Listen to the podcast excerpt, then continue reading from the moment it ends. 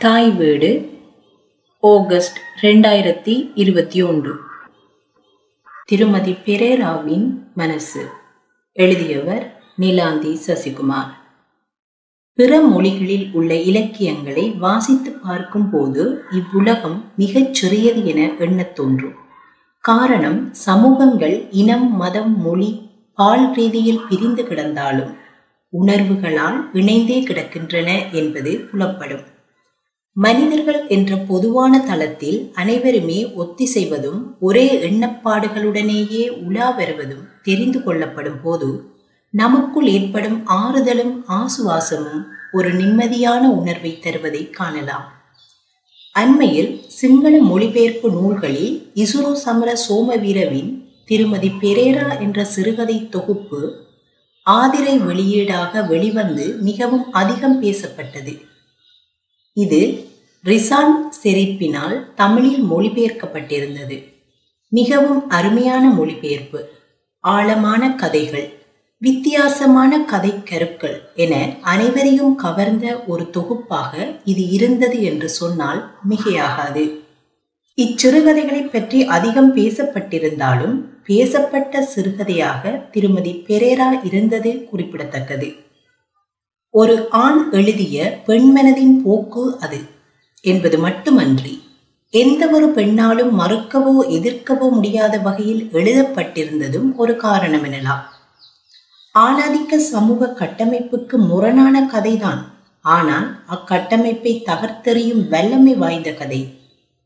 ஒரு பெண் தனக்கான விடுதலையை எதிர்பார்க்கிறாள். அதுவும் அவளது கணவனிடமிருந்து. பல வருடங்கள் அவருடன் வாழ்ந்து ஒரு மகன் அவரும் தற்போது திருமணமாகி சென்றுவிட்ட நிலையில் கணவரும் மனைவியும் தனித்து வாழ்கின்றனர். இவ்வாறான ஒரு சூழ்நிலையில் அவள் மனம் விடுதலை என்ற ஒன்றுக்காக இயங்குகிறது. திருமணமான நாளில் இருந்து இன்று வரையிலான தனது வாழ்க்கையில் தனது விருப்பங்கள் என்று எதுவும் நடந்து விடவில்லை அதேவேளை எதிர்த்து பேசியே பழகாத அவள் தனது வயதான காலத்தில் இவ்விடுதலைக்காக இயங்குகிறாள். அது தனது கணவரின் இறப்பில் மட்டுமே தனக்கு சாத்தியப்படும் எனவும் அவள் நம்பிக்கை வைத்திருக்கிறாள். காலம் போராகவும் தான் வாழ்ந்த அடிமை வாழ்க்கைக்கு இன்றே விடிவு கிட்டியதாக அவள் மகிழ்ந்த அந்த தருணம் கணவர் இறந்துவிட்டதாக அவள் நினைத்த தருணம் என்பதை உங்களால் ஊகிக்க முடிந்தால் அவள் மேல் கோபம் பெறலாம் ஆனால் அந்த நொடியிலிருந்து அவளின் சிந்தனைகளின் ஓட்டம் உங்களையும் அவளுடன் சேர்ந்து சந்தோஷத்தை அனுபவிக்க செய்திருக்கும் என்பதே உண்மை. ஒவ்வொரு பெண்ணின் வாழ்விலும் ஏதோ ஒரு சந்தர்ப்பத்தில் இவ்வாறு எண்ணத் தோன்றும் என்பது யாருக்கும் தெரிய வாய்ப்பில்லை. அடக்குமுறைக்குள் வாழ்கின்றவர்களும் வன்முறைக்குட்படுபவர்களும் இச்சந்தர்ப்பம் நிகழாதா என மனதுக்குள் ஏங்கிக் கொண்டிருப்பர். காரணம் என்ன? குடும்பம் என்ற நிறுவன அமைப்பு பெண்ணை எப்போதுமே அடிமையாக வைத்திருக்கவே பலவிதங்களில் பல காலங்களாக செயற்படுகிறது. அது அவளை தனக்கு பிடிக்காத அந்த கட்டமைப்பில் இருந்து வெளியேற விடுவதுமில்லை. ஆகவேதான் திருமதி பெரேரா போன்றோர் கணவரின் இறப்பிலேயே தமது சுதந்திரம் இருப்பதாக நினைக்கிறார்கள். சமூகத்திற்காக திருமணம் கணவருக்காக தாம்பத்தியம் பிறருக்காக குழந்தை பேறு குழந்தைகளுக்காக கனவு பிள்ளைகளின் வாழ்க்கைக்காக அவர்களின் பிள்ளைகளுக்காக என தனது ஒட்டுமொத்த வாழ்வையும் தாரை வார்த்துவிட்டு தனது சந்தோஷத்திற்காகவும் தனக்கான தேவைகளுக்காகவும் இன்னொருவரிடம் இறந்து வாழும் வாழ்க்கை எத்தனை கொடுமையானது தெரியுமா? தனக்கு பிடித்த உணவை கூட தனது கணவருக்கு பிடிக்காது என உண்ணாமல் விட்ட பெண்கள் எத்தனை பேர்? முன்னைய காலத்தில் தமிழர் பண்பாட்டில் கணவர் உண்ட மிச்சச் சோற்றைத்தான் பெண்கள் உண்ண வேண்டும் என்றும் அதில்தான் தாம்பத்தியம் சிறக்கும் என்றும் ஒரு கதை இருந்தது. இன்றும் சில இடங்களில் இருக்கிறது. அது எதற்காக உருவாக்கப்பட்டது தெரியுமா? கணவர் சாப்பிட்டு விட்டு மிச்சம் வைத்த உணவுத்தட்டை பயன்படுத்தும் போது மனைவிக்கு சில விடயங்கள் தெரிந்துவிடும்.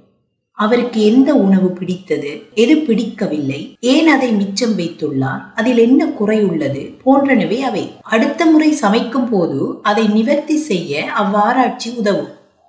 வருங்காலத்தில் அதனால் பிரச்சனைகள் ஏற்பட்டு பெண்ணை கணவர் அடிக்க மாட்டார். இதனால் இல்லறம் சிறக்கும். இதுதான் அதன் தந்திரம்.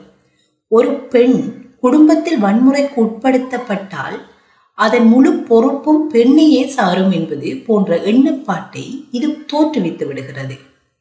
கணவர் குடிகாரராக இருந்தாலும் மனைவியே காரணம் என்பது போன்ற பல அழுத்தங்களுக்கு உட்படும் பெண்கள் குடும்பத்தை விட்டு விலக முடியாத அளவு சடங்குகள் சம்பிரதாயங்கள் கலாச்சாரம் பண்பாடு என்ற போர்வையில் சமூகம் பெண்ணை சித்திரவதை செய்கிறது. ஒரு கட்டத்தில் பிரிந்து போகும் அல்லது போக நினைக்கும் பெண்கள் அனுபவிக்கும் வசைகள் பிறந்த வீட்டு அழுத்தங்கள் சமூகத்தின் பார்வைகள் என அச்சுறுத்தப்பட்டு என்ன செய்வதென தெரியாது தற்கொலை செய்கின்றனர். சிலர் கொலை செய்கின்றனர். ஒரு சில பெண்கள் திருமதி பெரேரா போன்று கணவரின் இறப்பிற்காக காத்திருக்கின்றனர். திருமதி பெரேரா பெற்றோரின் கட்டாயத்தில் பிடிக்காத நபரை திருமணம் செய்து தனது ஆசைகள் விருப்பங்கள் தேவைகளை மறந்து கணவரின் தேவைக்காக மட்டும் தாம்பத்தியம் மேற்கொண்டு குழந்தை பெற்று அக்குழந்தையை வளர்த்து திருமணம் செய்வித்து அனுப்பிவிட்டு அதே கணவருடன் ஒப்புக்கு வாழும் வாழ்க்கையில் என்ன சுகத்தை அனுபவித்து விட்டாள்? சமூகத்திற்கு பயந்த அவளது வாழ்க்கையில் பலியானது அவள்தான். அவள் மட்டும்தான். திரு பெரேராவின் மரணம் நிகழ்ந்து விட்டிருந்தால் அவள் என்ன செய்வாள் என்பதை அவளது கற்பனையாக விவரித்த போது எல்லோரது மனமும் அவளுக்கு சார்பாகவே இன்புற்றது என்றால் அவர் இறக்காமல் எழுந்து அமர்ந்திருந்த போது திருமதி பெரேராவின் மனதுடன் சேர்த்து நம் மனதும் ஓவென பெருங்குரல் எடுத்து அழுததை உணரலாம். ஆம் கற்பனையென இக்கதையை கடந்து விட முடியாது என்பதே நிஜம். பின்குறிப்பு. இக்கதை கருப்பு கருணா கனவு பட்டறையால் மு. ராஜ்கமல் இயக்கத்தில் மனசு என்ற பெயரில் குறும்படமாக வெளிவந்திருந்தது. அதில் வெண்மணி மற்றும் கருப்பு அன்பரசன் ஆகியோர் சிறப்பாக நடித்திருந்தமையும் குறிப்பிடத்தக்கது.